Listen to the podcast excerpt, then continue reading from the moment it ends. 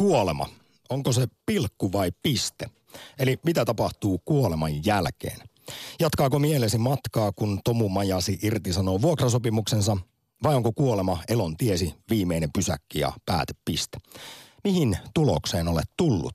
Ja toisaalta, miten suhtaudut omaan kuolevaisuuteesi? Oletko sen pystynyt käsittämään ja hyväksymään?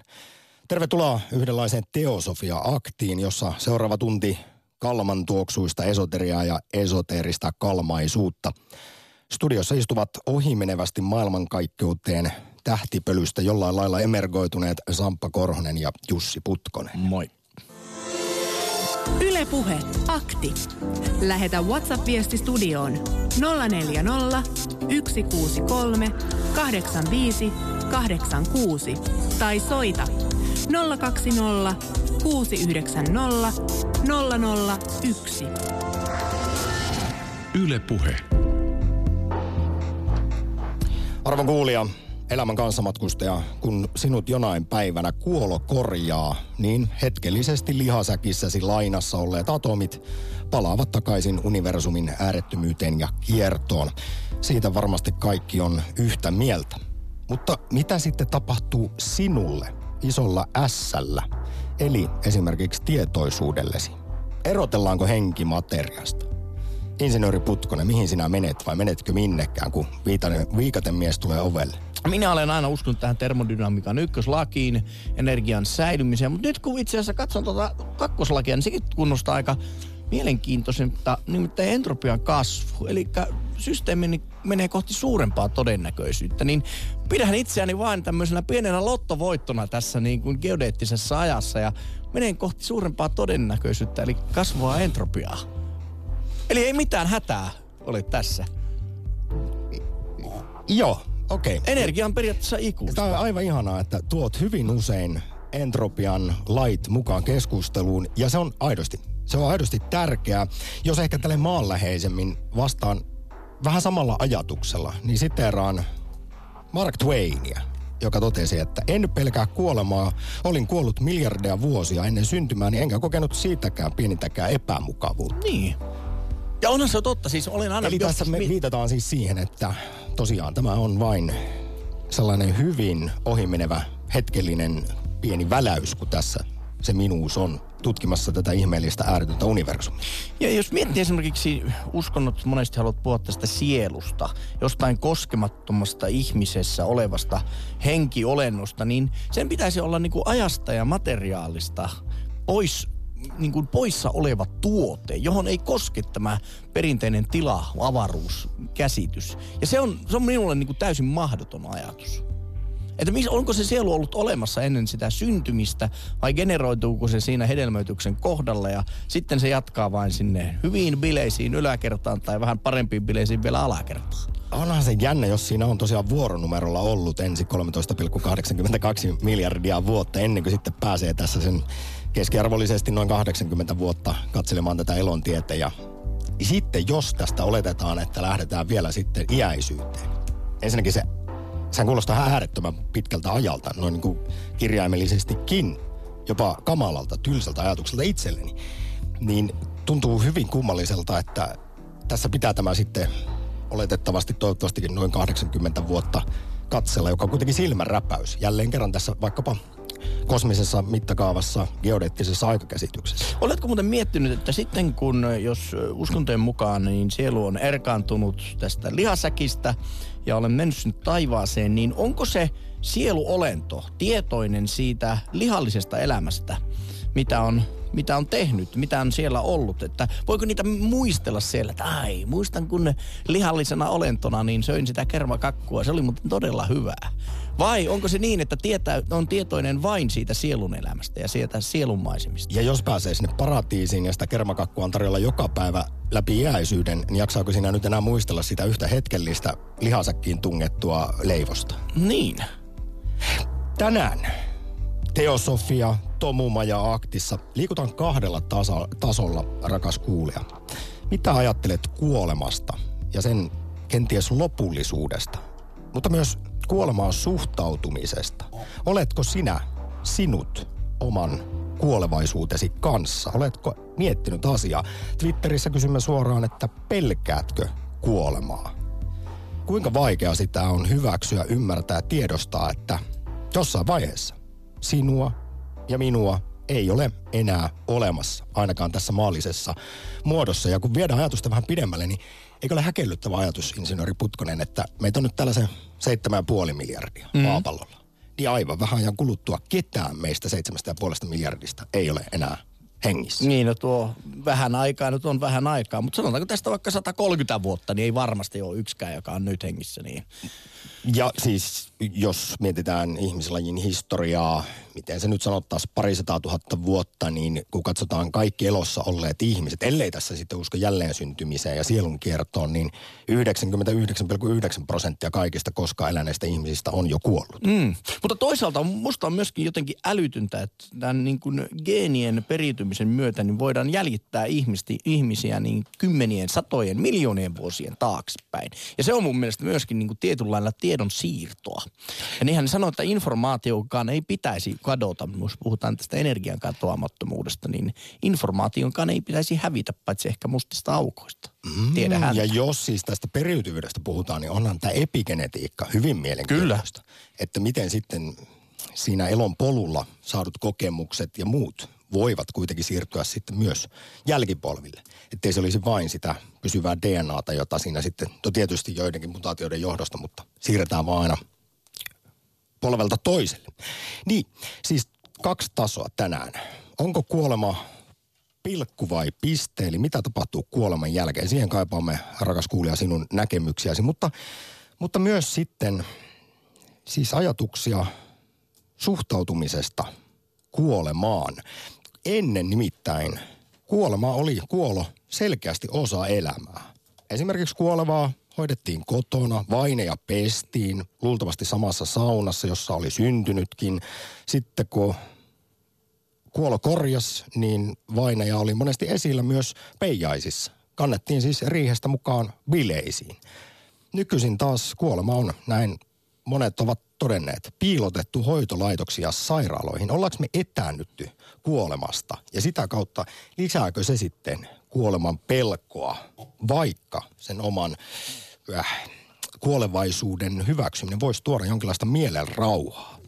Onko siis elämä varmin asia? Se ainoa varma asia, eli kuolema, jotain, mitä me ei haja, haluta ajatella tai myöntää, hyväksyä. Ja onhan nykyaikana, kun keski-ikä ja ihmisten elinikä on pidentynyt ja kasvanut ja sanotaan, että sellaiset henkilöt, jotka menneinä aikoina olisivat kuolleet jo ajat sitten, ovat edelleen elossa no en sano nyt keinotekoisesti, mutta lääketieteen voimilla, niin, niin tietyllä tavalla, en tiedä onko ihmisten mielet, sosiaalinen verkosto pysynyt siinä perässä, että et, et ajatellaan, että kun ihminen tulee tiettyyn ikään, niin voisi alkaa pikkuhiljaa kuolestelemaan. Mutta että, sitten kuitenkin vanhusten hoito, euta, keskustelu eutanasiasta, ylipäätään niin kuin elämän niistä viimeisistä vuosista, niin on mielestäni aika lapsen kengissä kuitenkin.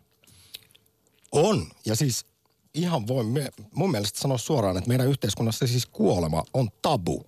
Ja kuitenkin puhutaan siis maailman luonnollisimmasta asiasta, niin onhan se ihan mielenkiintoista, että kaikki tämä, mikä, mitä mekin nyt puhumme ja yritämme tällä tietysti ehkä jollain tasolla parantaa maailmaa, niin tämä kuulostaa, saattaa kuulostaa monen korvaan aika makaaberilta. Kyllä. Että tällaista keskustelua edes käydään, mutta sitä todellakin tänään Teosofia ja Tomu Maja Aktissa käydään – vajaan tunnin verran. Mennään oikein huolella sellaisella esoterisella kalmantuoksulla ja kalmaisella esoterialla eteenpäin. Ylepuhe akti. Lähetä WhatsApp-viesti studioon 040 163 85 86 tai soita 020 690 001. Yle Puhe. Kun sinusta, rakas kuulija, aika jättää, niin siirrytkö yläkertaan, alakertaan vai vaivutko tiedottomuuteen vai synnytkö kenties uudelleen? Whatsappia voi laittaa. Sydän pysähtyy, elintoiminnot lakkaavat, valot sammutetaan. Hyvin äh, luonnonläheinen, naturalistinen tapa lähestyä tuota kuolemaa, että kun elintoiminnot lakkaa, niin se oli sitten siinä. Ja toinen, ja sieluista. mihin ne, ne sielut pakkaantuu. Tuhansien vuosien aikana niitä on kertynyt jonnin verran. Plus eläinten sielut. Ahdasta on. Yle Puhe. Jälleen tässä ollaan, kuten huhtikuussa, kun pohdittiin sielun olemassaoloa ja tietoisuuden syntymistä, onko siinä kyse emergenssistä vai onko se redusoitavissa, niin mielestäni jälleen ollaan myös dualismin ja monoismin äärellä. Irtoako meistä sitten jonkinlainen henkiolento vai onko tämä minuutemme ja tietoisuutemme vain sellaista sähkökemiallista neuronien pörinää ja synapsien pauketta tuolla kallossa? Mutta minkä takia se tarvitsee sen lihasäkin kuoleman, niiden elintoiminnon lakkaaminen ennen kuin ne, onko se niin, että se pitää tämän niin kuin materiaalisen sielun siellä sisällään? Se Vank- pääse, niin. vank- tämä niin kuin lihasäkin sijaan tämä olisikin tällainen orgaaninen vankila. Niin. Ke- e- Kenties se on nyt, olemme, katsomme ehkä lasin läpi tässä Samppa. Hei, ihan nopeasti ennen kuin heilahdetaan puheluissa Pohjois-Pohjanmaalle, niin kun puhuin tästä synapsien paukkeesta ja neuronien pörinästä, niin arvaa kuinka monta neuronien välistä kytkentää tuolla tuossa organisessa hyytelössä kallomme sisällä on. Jos sanotaan 30 miljardia. No 15 000 kytkentää, mutta 15, anteeksi, 1500 biljoonaa neuronien välistä kytkentää. No niin. Joo, anteeksi, joo, 1500 biljoonaa. 1500 Niin mielestäni jo sellaisella määrällä neuronien välisiä kytkentöjä, niin jonkinlainen tietoisuus pitäisi pystyä syntymään.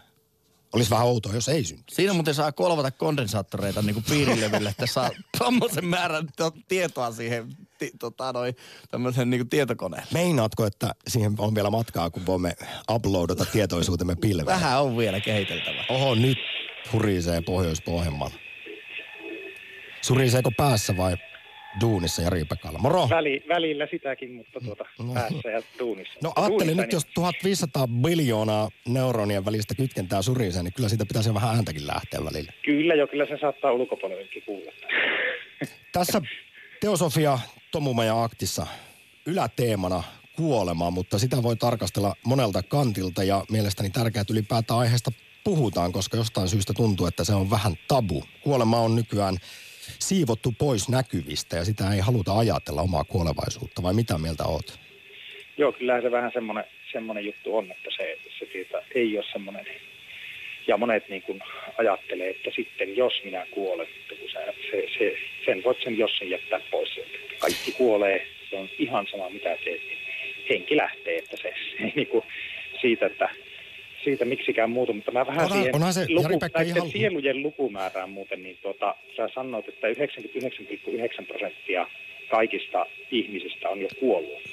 Niin. Niin jos rupeat matemaattisesti la- laskemaan, mitä on tällä hetkellä reilu 7 miljardia, niin jos siitä ollaan vain 0,1 prosenttia, niin ei herra jestas meitä on niin paljon ehtinyt olla ihmiskunnan historian aikana, ehkä eläin, eläinkannan historian aikana, mutta ei yksittäisiä ihmisiä ei mitenkään voi olla niin paljon. No saatoin ehkä pistää vähän kermaa kakun päälle. Se, on mu- mutta... todennäköisesti toisinpäin se luku. Eli tällä hetkellä eläviä ihmisiä on enemmän kuin ikinä tätä ennen on ollut ihmisiä olemassa. Mm, Mä ihan tarkkaan itse asiassa noussut muista, niin miten tämä meni, mutta jos nyt ajatellaan, että ihmislaji on vaikkapa sen 200 000 vuotta vanha, ja kun siihen otetaan vielä kaikki meidän esi kun tässä on kuitenkin sillä lailla No pikkuhiljaa joo, joku neljä, polveuduttu, miljo- niin- neljä miljoonaa, mutta ne populaatiot silloin aikaisemmin ollut niin pieniä verrattuna nyt. No t- tämäkin on totta, ja kun en ole matemaatikko ja veikkaa, että insinööri Putkosellakin on nyt muuta tekemistä, kun alkaa tehdä laskukaavoja tässä, niin tuota, mennään kuitenkin eteenpäin eh, teemassa ja palataan siihen, mistä juuri äsken Jari-Pekka puhuit, että, tai ja minäkin puhuin, että millä lailla kuolema on jollain lailla etänytetty ja me halutaan paeta sitä, niin onhan se toisaalta ihan luonnollista. Meidät on, siis se on ihan geeneissä se, että yritetään Kyllä- kyllä. joo, säilyä hengissä mahdollisimman pitkään, mutta eläisikö sitä sitten jotenkin eri tavalla, jos sen hyväksyisi ja tiedostaisi sen kuoleman? Uh, kyllä mä itse Että se ei ole niin kuin joku sairaus, josta pitää parantua se kuolema. Joo, kyllä mä itse olen ymmärtänyt, että, että tavallaan se, se niin kuin, että siihen löytää sitten semmoisen rauhan siihen toimimiseen siinä vaiheessa, kun suostuu, suostuu siihen, että kyllä, minäkin kuolen. Niin monille se on tuonut, tai monilla, joilla on ollut se niin kuin elämän tuska, niin se on, se on kuoleman pelkoa se elämän tuska yleensä. Ja ymmärtääkseni he, jotka ovat käyneet sitten kuoleman porteilla, niin he ovat kaikista eniten, si- silloin kun se kuoleman pelko aika usein häviää. Kyllä Olla, joo, ollaan kyllä aika joo. sinut sen asian kanssa, eikä, eikä sen jälkeen juurikaan murehdita sitten tätä asiaa ainakaan. Joo, kyllä se, kyllä näin on itsekin, itsekin on ymmärtänyt, että ei ole tarvinnut, tarvinnut tuota ihan, ihan tuota niin, niillä eläkäyä, että olisi, olisi tuota, tarvinnut miettiä, että loppuuko elintoiminnot nyt vai ensi viikolla, mutta tuota, kuitenkin, että siinä on, sen on jotenkin kuitenkin itse niin kuin muiden kertomuksista sisäistänyt. En tiedä, onko sitä oikeasti sisäistänyt, mutta kyllä mä, mä tiedän, että mä kuolen. Että se on sitten taas sitä milloin ja millä tavalla se tapahtuu, niin sitä ei tiedä kukaan. Että se voi olla tänään tai se voi olla 50 vuoden päästä. Miten on, Jari, muistatko silloin teini-iässä sen ajan, kun yhtäkkiä tajusit sen, että oikeasti tämä elämä on vain pienen hetken täällä ollaan. Tämä on rajallinen, koska itse muistan sen aika hyvin ja kyllä silloin tuli semmoinen eksistentiaalinen, eksistentiaalinen ahdi. Niin, eksistentiaalinen ahdistus. Itellä ollut tyyliin joskus, olisinkohan mä ollut seitsemänvuotias, kun kummisetäni kuoli. Niin hänen hautajaisissaan, siinä arkun äärellä, kun arkua lähdettiin laskemaan hautaa, niin tajusin, että en ikinä enää näe häntä. Ja silloin niin kuin se... se Kuoleman lopullisuus kauhu, konkretisoituu. Niin, niin, ja se, se, niin kuin se kauhu ja se, se, niin kuin se, se lopullisuus niin kuin tuli todella rajusti, rajusti niin kuin tuota, itselle konkreettiseksi, että se, se oli aika, aika semmoinen tuota, mieleen jäänyt tapahtuma itselle. Että tuota. Kyllä varmasti. Tässä taitaa olla sellaisia tietynlaisia kehitysvaiheita tämän asian tiimoilta. On se lapsuus, kun ensimmäistä kertaa sen tämän kyseisen asian hiffaa. Ja sitten kuulemma keski-iässä monelle tulee kuolemanpelkoa. Nelikymppiset pelkää enemmän kuolemaa kuin vaikkapa kuusikymppiset, jotka pelkää paljon enemmän kuolemaa kuin kasikymppiset. Eli se elämän rajallisuus alkaa keskiässä, kun kroppa alkaa vähän reistaamaan, niin tulla vastaan ja siitähän saattaa sitten jopa sitä keskiään kriisiäkin syntyä. Joo, sekin on varmasti aika yksilöllistä, että, että miten kenelläkin, kenelläkin se tuota, niin kuin menee ja se on niin monesta, monesta kiinni, että tuota, sitä ei ehkä, että toki siihen voi jotakin suuntaviivoja ottaa, mutta, mutta kyllä se niin kuin, siitä ei kukaan pääse eroon, että kaikilla se on se päivä, päivä tulossa, että se henki lähtee siitä kropasta ja sille, sille ei voi mitään. Ja kyllä mä itse luulen, että se on kuitenkin tämä todennäköisempää tämä entropia, että, että se mitä on nämä kuolemanrajakokemukset, niin todennäköisesti se on just näiden kytkentöjen epämääräistä toimintaa, joka on jäänyt sitten muistijäljeksi päähän, päähän joka sitten aiheuttaa semmoisia mukavia tuntemuksia melko monelle. Joillekin ahistaviakin, mutta yleensä ne, mitä, mistä kerrotaan, niin on niitä mukavia. Hyvin seesteisiä. Niin, nimenomaan, että se tuo tavallaan semmoista rauhaa, mutta ehkä sekin on semmoinen suojareaktio, että, että kun se monesti sitten se siinä vaiheessa, kun se alkaa olla, että nyt tämä loppuu, niin se helpottaa sitä tilannetta, että sä pystyt myöntämään, että no sitten tämä loppuu. Mm. Näihin ajatuksiin, Jari-Pekka, mahtavaa tiistai jatkoa Pohjois-Pohjanmaalle. Kiitos soitosta. Kiitos samoin. Yle Puhe. Akti. Soita 020 690 001.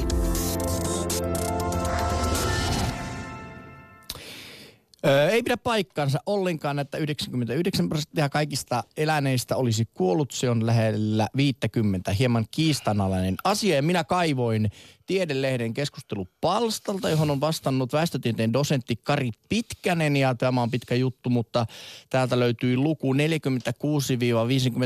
miljardia henkeä olisi elänyt maapallon historiasta. Ja sellainen no niin. pieni, pieni tieto vielä, että koko ihmismäärästä runsaat 30 miljardia on elänyt 2000 viime vuoden aikana. Ja niin kuin, kyllähän tämä eksponentiaalisesti kun no nousee, no niin sitten se menee. Mut mutta mahtavaa, että tähän tuli nyt oikaisu. Ja pistetään lähdetty... piste tälle keskustelulle tällä. Kari Pitkäsen kommentti. Sinällään voisimme väitellä vielä reilun puoli tuntia ihan vaan sieluja kaikkinaisesta lukumäärästä iäisyydessä, mutta jos ei kuitenkaan. Sen sijaan Vantaalle, josta löytyy Margit, hyvää päivää. No hyvää päivää. Onko kuolema piste vai pilkku?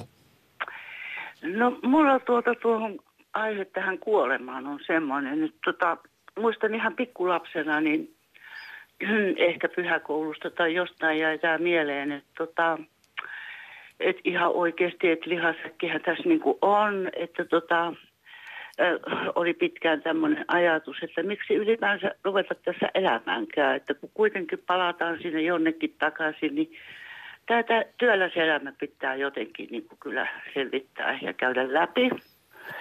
Ja tota, eli tuommoinen mm, tavallaan henkinen ulottuvuus oli jo siinä iässä nuorena lapsena jo esillä ja Niinpä sitä nyt on tullut kaivettua käyty läpi teosofiat ynnä kaiken maailman filosofiat ja uskonnot. Ja edelleen mä oon sitä mieltä, että tota, et kyllähän se tämä biologinen olento, missä nyt ei olla ja eletään, täytyyhän tämä elämä nyt elää ja hauskaakin täällä on. Mie- mielellään. Näinhän ne, kun välillä ollaan filosofia, filosofeja siteerattu, niin moni, monet esimerkiksi eksistentialistit ovat puhuneet siitä, että meidän pitää itse sitten, kun kerta täällä nyt ollaan, niin luoda se merkitys tälle ihan itse. No siinäpä se on, että tämä eksistentialismi, se, sekin tuli kahlattua. No tämä tyhjyyteen maailmaan heitetty ajatus ei kuitenkaan, mä oon nyt niin kauheasti kiinnostanut. Että tuota, niin, niin kyllä mä jollakin tavalla tämä spiritualismi on ollut mun tärkeä. Eli paluu takaisin on se juttu ja siihen liittyy tämä tietoisuus ja tajunta ja sen Mä uskon, että sitä voi tämä lihasäkkikin kehittää tätä tietoisuutta niin, että minun ajatus taivaasta on se, että päädymme sitten semmoiseen värähtelykenttään, missä olemme kotona, olemme esimerkiksi musiikki, värit, nämä eräänlaista yhtymistä niihin, että tämä maallinen elämä on eletty ja sitten siirrytään niin kuin ihan toiseen aikaan. Eli tällä, tällaista esoteerista näkökulmaa, että onko kaikki sitten tietyllä lailla osa elon piiriä ja kaikki elävää ja sinä yhdyt sitten osaksi suurempaa kokonaisuutta? Nimenomaan, nimenomaan tämä suuri kokonaisuus, että mä kiinnostaa esimerkiksi tämä yin-yang-ajatus, kiinalaisten äh, tämmöinen ympyrä siinä, että se ei ole jana, vaan elämä ei ole jana, vaan se on siis kehä. No, se on vähän vaikea selittää, mutta tota... Mutta hei Margit, mua kiinnostaa sellainen juttu, että sanon, että ihminen kuorman jälkeen muuttuu näihin värähtelyihin, resonoimaan niiden kanssa, niin miten sitten ennen kuin ihminen on syntynyt, tila on ainakin minun näkökulmasta samanlainen kuin kuoleman jälkeen, niin onko se, oletko ollut jo osa musiikkia, värähtelyä ja sitten on ollut tämä lihasakkivaihe ja sen jälkeen palaat sitten sinne värähtelytaajuuksille? Joo, ihan tässä lihasäkkinä on tuota mahdollisuus. Mä, mulle on se tietoisuus on sillä tavalla, sen eteen on paljonkin tehnyt, käyttänyt ajatusta ja aikaa, niin tota, uskon sitä, että kukin tietoisuutensa mukaan palaa sitten sinne tietylle tutulle alueelle. Siellä jossakin, siellä universumissa, siellä kaukana takana. Kerrassa on mielenkiintoisia ajatuksia. Vantaalle Margit, suuri kiitos osallistumisesta tiistaiseen no, aktiin. No, olepa hyvä, joo. Ylepuhe akti. Lähetä WhatsApp-viesti studioon 040 163 85 86 tai soita 020 690 001. Yle Puhe. Kierkegaard tokaisi joskus. Tuli mieleen tuosta, mitä Markit sanoi aivan alkuun, kun hän on pohdiskellut tätä olemista, että miten tällä nyt yhtäkkiä vaan ja miksi ollaan, niin Sören totesi, että elämä ei ole ongelma, joka pitäisi ratkaista, vaan todellisuus, joka on koettava. Sillä lailla. Jussi, ota pari WhatsApp-viestiä. Joo, ö, otetaan pieni näkökulma, sellainen, mitä minä en niin kuin, huomannut tässä lähetystä valmistellessa. Ajattelin fyysistä, psyykkistä ja sosiaalista, mutta otetaan myös tämmöinen ekonominen lähestyminen tähän kuolemaan. Taitaa olla markkinatalouden etuja, ettei kuolemasta juuri puhuta. Jos ihmiset miettisivät rajallisuuttaan ja omaisuuden kartuttamisen turhuutta, saattaisi bisnes kärsiä arvelee jake. Mutta sen myöskin tiedän, että kuolema on iso bisnes, kaikki ne syväjäädytyksineen, krematorioineen ja muiden hautajaisineen ja juhlineen ja mitä siihen nyt liittyykään. Et kyllä raha sielläkin liikkuu. Juu, ja sitten tietysti sen eettisyyttä, arveluttavuutta voi pohtia, että kun rahastetaan vaikkapa tällä ihmisten kuoleman pelolla. Mm. Paljonko siitä sitten joutuu esimerkiksi näille tietyille firmoille maksamaan, et, ja monet miljonäärit ovat maksaneet, että ruumis pistetään jäihin. Niin, tai ajattelee, että jos olet riittävän rikas ja haluat päättää elämäsi, niin lähdet Sveitsiin ja se maksaa siis kymmeniä tuhansia euroja mennä sinne kuolemaan ihan näin niin kuin luvan kerran. Yle Puhe. Sitten Pori, Pekka, päivä. Hyvää päivää. Tuossa yhden soittajan kanssa pohdiskelin sitä, että jos on käynyt niin sanotusti kuoleman porteilla, niin suhtautuuko sitä sen jälkeen sitten elämän rajallisuuteen eri tavalla ja muuttuuko ajatukset vaikkapa kuoleman pelkoon liittyen, niin sinulla on aiheesta tietoa. Joo, tuota, mä periaatteessa voimakas ilmassa, mutta olen niin yhden kerran ollut poissa elämästä, kun, kun elintoiminto loppui, kun aortan läppä vaihdettiin ja siinä sydän joudutaan sitten pysäyttämään. Ja muutakin tulee aika vaikea, vaikea se tuo hoitojakso ja, ja, ja tuo kyllä, kyllä tämä retki os, tai osoitti, että on rajallinen tämä elämä ja, ja ainakin omat kohdaltani niin su, suhtaudun siihen kuolemaan hyvin realistisesti. Ja, ja nyt kun... Mut, anteeksi, anteeksi. Niin. mennään vielä Jari-Pekka siihen. Sulla oli siis sydän pysäytettynä, niin koitko kuolemanrajakokemuksen? No mä en oikeastaan, tuo, mä olin niin unessa, että semmoinen, mitään muuta kokemusta mulla siitä ja muistikuvaa ei ole. Eli ei ollut Mut jotain oli, lämmin, oli, siis lämmintä valoa pys... tunnelin päässä, joka olisi ei, kutsunut luokseen tai jotain ei, ei, ei minua kutsu kukaan eikä ketään muitakaan kutsuta. Suomalainen mies elää 78-vuotiaaksi suurin piirtein. Mullakin on 12 vuotta vielä elinaikaa ja 4000 päivää suurin piirtein, jos keski-ikä elää. Niin silloin ei kannata ihan turhista asioista tuo kiukutella. Mutta tähän itse asiaan vielä, niin, niin tuota, ensinnäkin tämä kuolemaan liittyen, niin kaikki ihmiset pitäisi ehdottomasti maapallolla tuhkata, jotta tämä kuoleman jälkeen, koska – maapallo muutenkin saastuu kovaa vauhtia. Ja tämmöisiä höpinöitä, mitä siinä oli alussa, että uudestaan syntymisestä ja yläkerrasta ja alakerrasta, niin niitä ei kyllä ole, niihin ei kannata kyllä kenenkään, kenenkään tuo uskoa. Jehovillakin on 144 000 vissiin, jotka pääsee sitten taivaan No siinähän on vähän vaikeuksia. Iloihin, että mä tiedä, Tätä, sekin on, on täynnä ollut jo pidemmän Se on ollut pitkä aika. Se oli amerikkalaisten hörinäisen, hörinäisen touhu ja liittyy siihen rahastukseen myöskin oikein vakavasti, että ja nämä kirkkokunnat muutenkin, esimerkiksi Venäjän ortodoksi kirkko, ja se, se on niin rikas tänä päivänä, ja sama juttu katolinen kirkko, Vatikaani, se on oma valtio siellä, ja, ja tuo, ties, minkä kanssa he siellä sitten toimivat. Että tuo, mulla ei koskaan Nyt. tuon näiden, näiden nyt Porissa Pekka pikkusen pätkii. Valitettavasti. Sano vielä loppukaneetti. Sulla on tässä nyt väkevää, väkevää puheenvuoroa ja selkeä kanta asiaan kuoleman jälkeiseen elämään ja sen olemattomuuteen.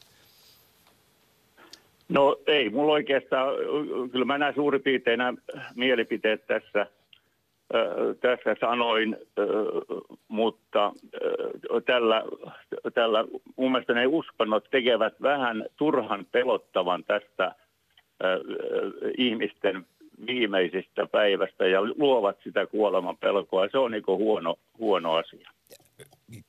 Joo, ja, mutta ehkä kysyn vielä ihan lyhyesti loppuun. Pekka sulta sitten, että erotteletko kuitenkin uskonnot ja ihan ihmisen henkilökohtaisen uskon? Sitähän ei voi kukaan kiistää, jos jollain on erittäin vahva vaikkapa kokemus jostain sellaisesta, voimakas tunne jostain yliluonnollisesta tai tuonpuoleisesta. Joo, Onko ei, siinä ei mitään semmo... vikaa, että ihminen... Ei, ei semmoisesta tuo, kukaan se, sitä tunnetta keneltäkään pois, pois viedä. Ja vaikka mulla aika selkeä kanta on näihin uskontoihin, niin mulla on, tuota, mä kunnioitan ihmisten kantoja, kantoja ja jokainen saa usko, tulla omalla uskollaan autuaaksi, toki. Hyvä. Suuri kiitos Porin soitosta. Kiitos. Lähetä WhatsApp-viesti studioon 040 163 85 86. Yle Puhe. Viestejä tulee todella paljon, kiitoksia niistä jo nyt. Kuolema tuli konkreettiseksi, kun lähiomainen kuoli vähän aikaa sitten. Hän oli aika nuori ja ihana ihmis- ihminen. Rupesin omaakin kuolemaan pitämään aivan selviönä. Kukaan ei tiedä huomisestakaan päivästä, onko enää elossa. Kyllä, kyllä. Ottakaa kaikki irti, kun vielä täällä. Ö, Teillä on vain yksi elämä. Yhdyn edelliseen WhatsApp-viestin lähettäjääni, koska oma suhtautumiseni kuolemaan muuttui paljon, kun saattohoidin kaksi erittäin läheistä ihmistä ja toisen sitten seurassa myös olin, kun tämä siis hengenlähtö ihan konkreettisesti tapahtui. Ja nyt, no se muutti monella tapaa ajatuksia suhtautumista kuolemaan, kuoleman pelkoa, mutta siinä palataan jälleen mielestäni tähän, että millä lailla meillä on siis piilotettu kuolema hoitolaitoksia sairaaloihin. Mm. Ensimmäistä kertaa siitä on tullut jotain sellaista, mikä ei arjessa ole ja siitä on tullut jollain lailla meidän päässämme jopa epäluonnollista, luonnotonta kuolemisesta, joka on kuitenkin äh, niin kuin se ainoa varmin asia. Ja tosiaan ennen, ennen kun oltiin siinä samassa saunassa suurin piirtein kuin mihin oli synnyttykin ja läheisten omaiset hoiti pesemiset ja peijaiset. Sitten yksi kommentti polttohautaukseen. Poltto tuhoaa metsät. Sikojen rehuksi parasta. Ainakin maatukoot lannoitteeksi. Olipas kerrassaan mahtavan makaaberi kommentti. Yle Puhe, akti. Jyväseudulle Paula Maaria, hyvää päivää. No päivää päivää. Millä lailla kuolemasta saa puhua?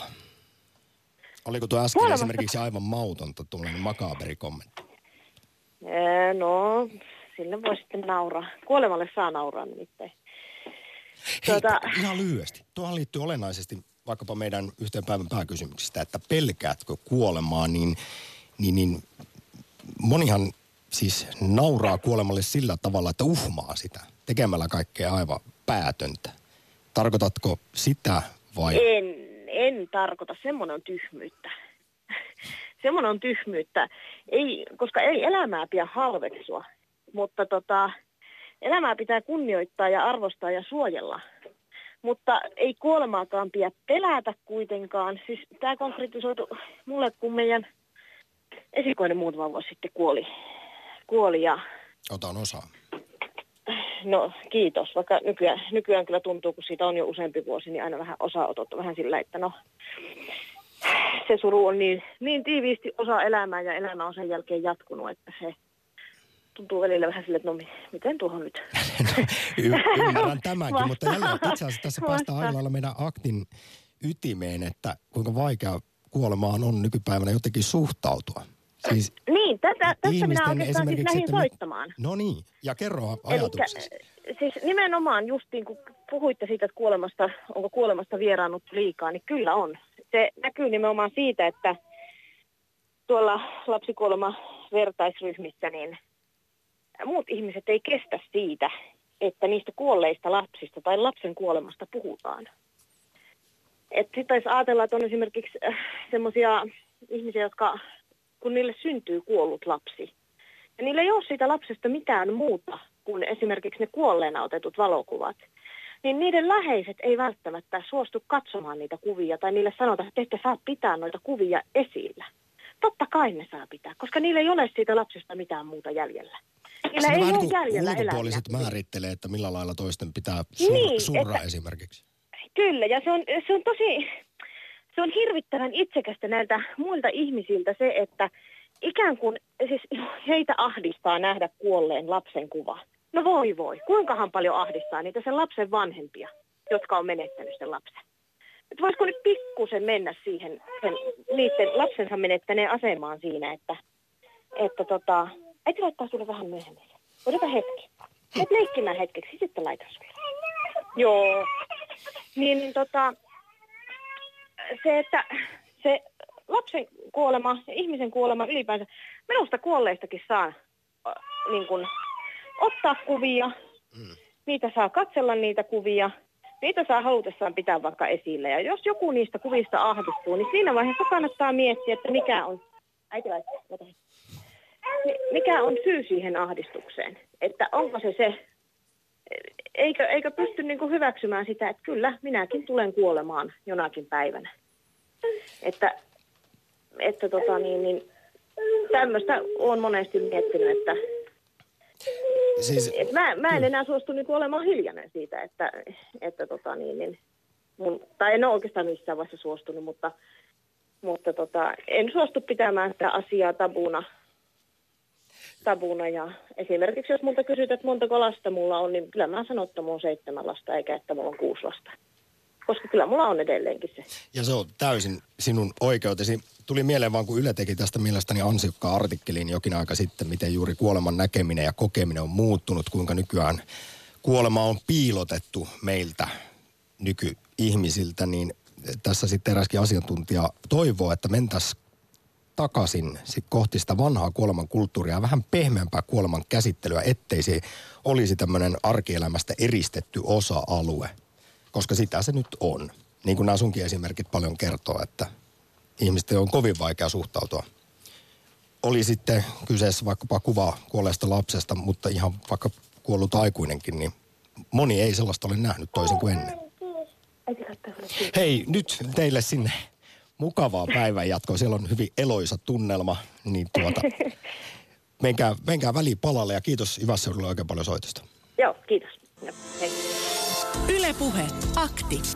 Lähetä WhatsApp-viesti studioon 040 163 85 86 tai soita 020 690 001. Yle Puhe.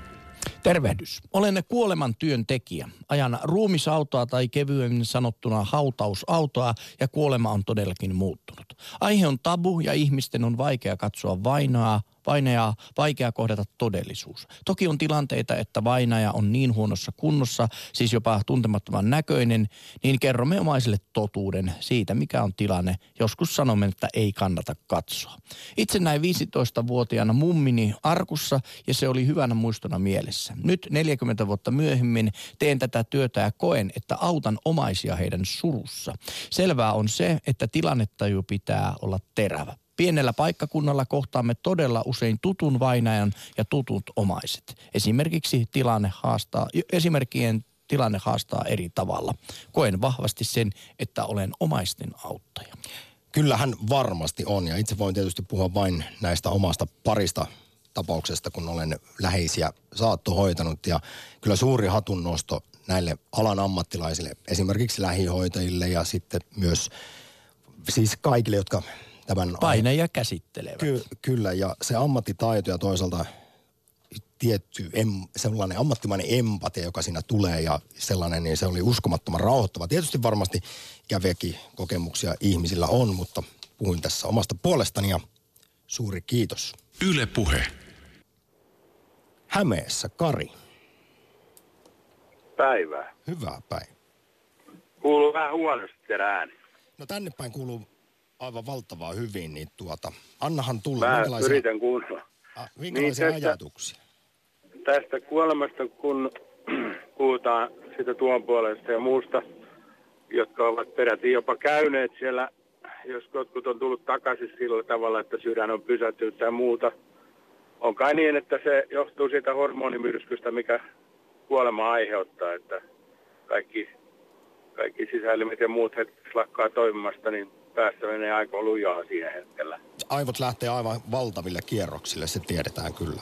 Anteeksi, Että aivot lähtevät hirvittäville kierroksille siinä ihan loppuvaiheessa No ne lähtee ylikierrokselle siinä vaiheessa, mutta ehkä se, että tämä, tämä kuolemasta, että se on lakastu, lakastu pois meidän elämästä, niin ja, ja se, että ihmisen, se jotenkin liittyy tähän nykyiseen itsekyyteen, että se on aika itsekäs ajatus, että ihminen vielä jatkaisi, jatkaisi elämäänsä lopun ikään tai, tai ikuisesti, että, että se on jotenkin, jotenkin kummallista.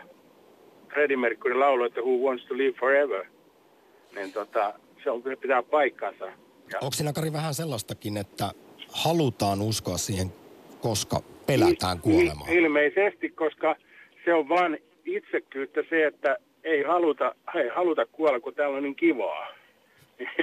niin meillä nyt on kehittynyt sen verran isommat aivot, että tällän, tämän kokoinen nisäkäs kuuluisi kuolla viimeistään joskus 40-vuotiaana.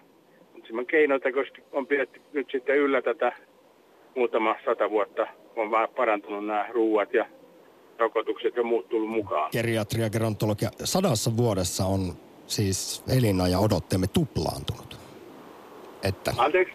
Elin, elinaja odotteemme on tuplaantunut sadassa vuodessa, kaksinkertaistunut. Mutta hei, Kyllä, li- kyllä. liittyen tuohon mitä sanoit, että itsekyyteen, niin aivan tuoreeltaan Me naiset lehdessä psykoterapeutti Karita Nylund Kalli pohdiskeli tätä tematiikkaa ja totesi, että kuolema loukkaa meidän narsismiamme. Halo? Nyt valitettavasti meillä on hieman yhteys, yhteysongelmia Hämeeseen, joten kiitetään Karja soitosta. Yle Puhe, akti. Ja sitten pikaisesti viestejä, koska puheluita on paljon jonossa. Valvetilamme on unta kaikkine mielen mahdollisuuksinen toteuttaa aineen muotoja. Se ei kuitenkaan ratkaise elämän tarkoitusta, sillä elämä ei hae tarkoitusta tässä ja nyt tässä hetkessä. Tämä hetki tässä on ainoa todellinen tila ilman ajatuksia kuolemasta. Yle Puhe. Helsingissä Marja, morjesta.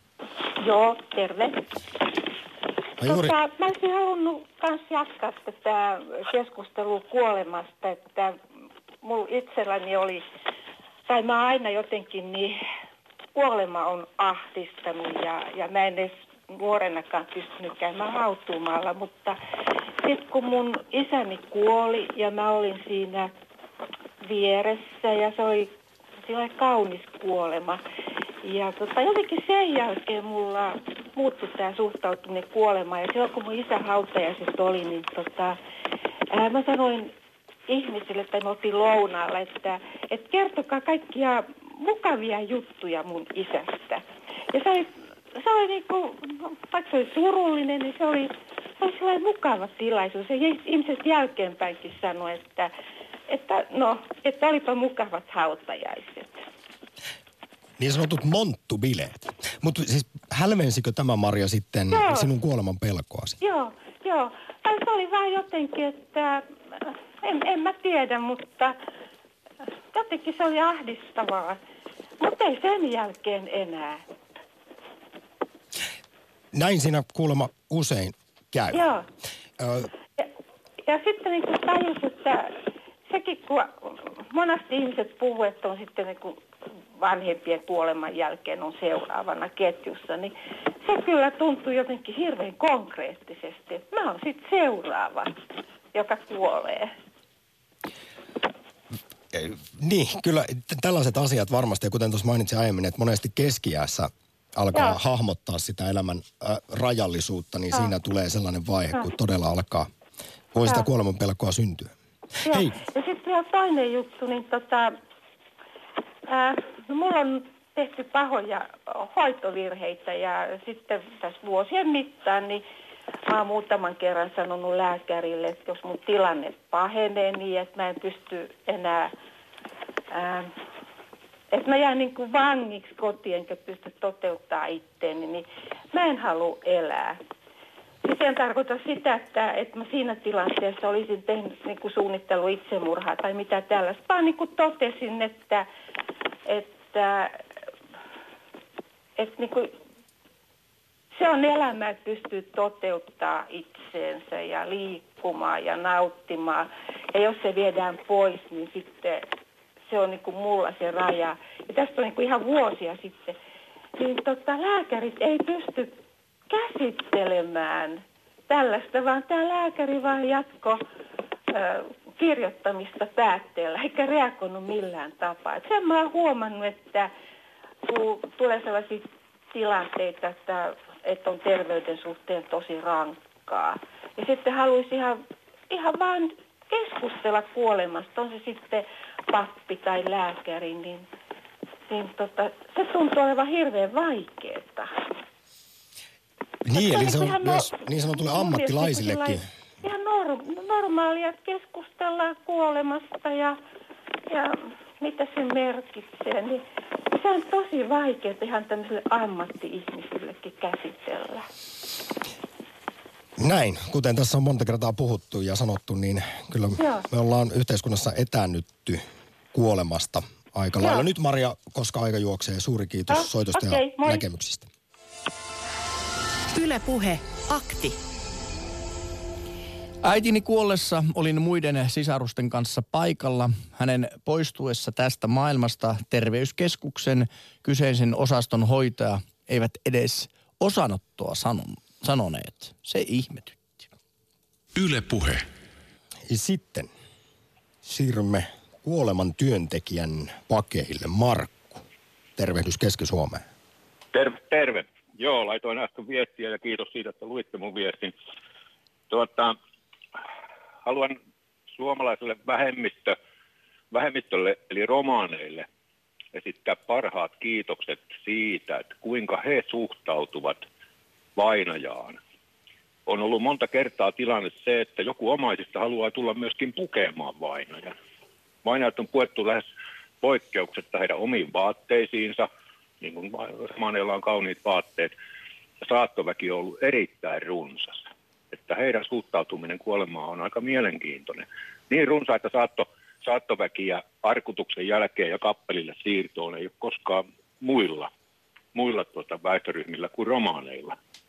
Puhumattakaan sitten, kun on käynnissä siunaus ja hautaus, niin väkeä on todella paljon.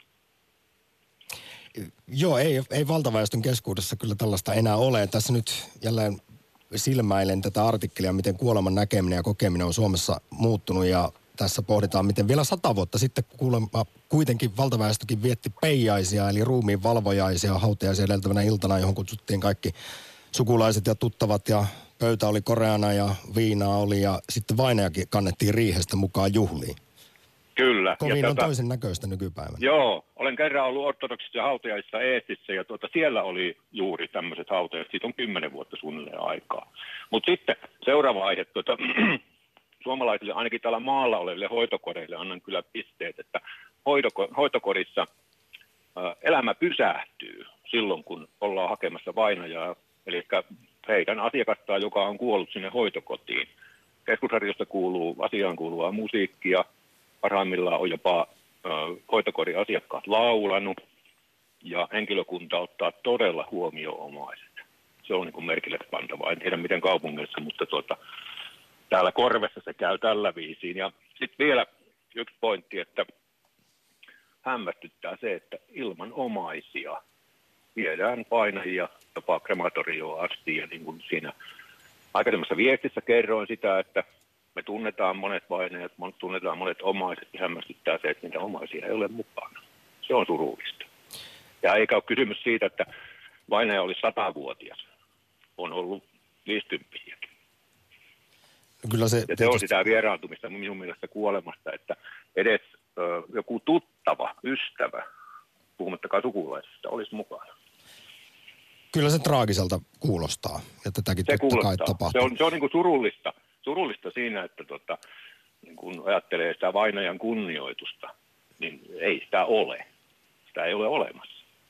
En nyt muista tarkkaa lukemaa, mutta kyllähän Suomessa haudataan siis ilman, että olisi mukana ketään omaisia tai läheisiä, niin vaikka kuinka paljon ihmisiä vuosittain. Mutta ymmärtääkseni sitten esimerkiksi te, en nyt ole ihan varma Markku mi- millä alalla, mutta kuoleman työntekijä nimimerkillä olet suoraan, mutta Eli siellä- arku, arkutan, arkutan va, vainajan puen ja ajan kappelille, ajan siunauksesta krematorioon, ajan siunauksesta haudalle. Eli niin se on niin kuin varsin konkreettista. Mutta oletko sä esimerkiksi sitten mukana, jos on tällainen tilanne, että siellä ei ole vainajalla ketään hauta, ha, tässä monta omaisia, niin monta kertaa olen ollut kunnioittamassa. Olen monta kertaa ollut kantamassa ja aina kun on siunaus ja siunauksesta siirto, niin me ollaan koko siunauksen ajan paikalla. Eli kun väki on mennyt tuota kappelille, ajetaan auto pihaa, lippu puolitankoa, me tullaan mukaan siihen siunaukseen. Me ollaan koko aika paikalla. Ja sen jälkeen lähdetään sitten, tarvittaessa kannetaan ja, ja hoidetaan se asia.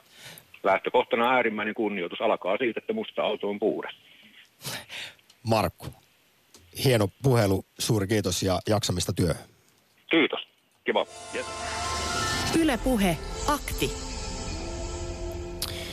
Isäni kuoli elokuussa. Kävin katsomassa ja hyvästelemässä hänet kappelissa. Ensin ajatus tuntui vaikealta, mutta nähtyön hänet arkussa tuli oloni nopeasti rauhalliseksi ja tyyneksi. Hän näytti rauhalliselta ja ehkä se loi vaikutelmaa nukkuvasta ihmisestä. Tiedän toki, että hän on kuollut. Laskettuna käden hänen rinnalleen se oli jääkylmä. Isäni myös kertoi hänen pienenä lapsena käyneen katsomassa aitassa vauvana kuollutta sisarustaan. Kun kysyin, eikö häntä pelottanut, hän sanoi, ettei siinä ollut mitään pelottavaa. Vielä ehditään tiistaisessa Tomumaja Aktissa. Helsinkiin, josta pitäisi löytyä Harri. No täällä on Harri Helsingistä, hei. Sinulla on Kenenkään- mielenkiintoinen tarina luvassa. Nyt vaan toivon, että saisit sen tiivistettyä pariin minuuttiin. No, olen 72-vuotias lehti. Vaimoni kuoli syöpään loppuajaltaan kaksi kuukautta halvaantuneena traagisesti, mutta kirkkain silmin vaikka puhekykynsä menettyneen. Nyt olen sitä mieltä, koska lapsia syntyy, vaillinaisia vanhuksia Alzheimerin dementian kautta aivan to- onnettomassa tilanteessa. Ja nyt omalla kohdallani tuli aivoverenvuoto keväällä ja päätin, että sen jälkeen kun minulla on afasia, menetin kaikki puhekykyyni, viiden kielen taitoni, kirjoitustaidot, lukutaidot, kaikki meni muistanut. En 137 maata, jotka olin kiertänyt, en tuntenut enkä muistanut enää ystäviä. Eli tilanne oli se, että otin lääkkeitä kovan annoksen, menin rauhallisesti istumaan kesäiseen puistoon, ajattelen pääsen pois. Vaan siihen ilmestyi jotkut ihmeelliset ihmiset, jotka katsovat, että nyt tämä pappa on jollain tavalla, en edes humalassa ollut, vaan olin jo puolitajuton, hälyttivät siihen poliisit paikalle, jotka sitten keksivät hälyttää, hälyttää ambulanssin ja sitten loppujen lopuksi veivät minut Meilahden sairaalaan neurologiosastolla, tekivät vatsan tyhjennyksen ja totesin silmän avattuun, että tämä ei ole taivas, vaan tämä on sitä helvetin jatko. Olen miettinyt, että jos teillä on antaa viisasten kivi niin kuin kansanedustajat, että sittenkin eutanasia on monesta syystä hyvä kohde, johon ihmisille tehdään viimeinen hyvä palvelus. Kaunit, hyvä kuolema, niin kuin äh, ihmiselle kuuluu, jolla ei ole enää mitään muuta toivoa. Hyvää kuolemaa. Me kaikki toivomme, että tämä oli pysäyttävä tarina, Harri. Toivotan nyt kaikesta huolimatta jaksamista elon tielle, vaikka olisit siltä halunnut jo poistua. Miksi, miksi, miksi tehdä toivottoman tilanteen vielä toivottomamman? Harri, Sano syy. minä en osaa tähän vastata. Mutta Lääkäritkin ovat aivan ummikkona tässä tilanteessa. Se on vain ajan kysymys. Eutanasia tulee Suomessakin voimaan. Eutanasia-aktiakin on muuten aiemmin tehty ja niin tärkeä ja mielenkiintoinen aihe, että siitä varmasti puhutaan myös tulevaisuudessa. Nyt kun kello 12 uutiset lähestyvät, niin Harri, kiitos oikein paljon soitosta. Hyvä. Yle Puhe. Akti. Arkisin kello 11. Yle Puhe. Minä uskon, että jossain toisessa todellisuudessa tapaan edesmenneet omaiset ja ystävät, kun a- oma aikani on poistua täältä multien päältä. Niin, kyllähän se taivasten valtakunta monelle on sellainen paikka, missä ne ystävät ja tutut, jotka ovat jo poistuneet siellä, ne sitten tavataan. Mutta kyllä siellä aika ahdasta on. Ja onko sitten, Sitten niin, siellä on että... myös ne kaikki ärsyttävät tyypit. Niin ootko miettinyt, että jos sä satut kuolemaan vaikka yhden päivän ikäisenä, niin joudutko aina kärvistelemään semmoisena pikkuvauvana siellä? En tiedä.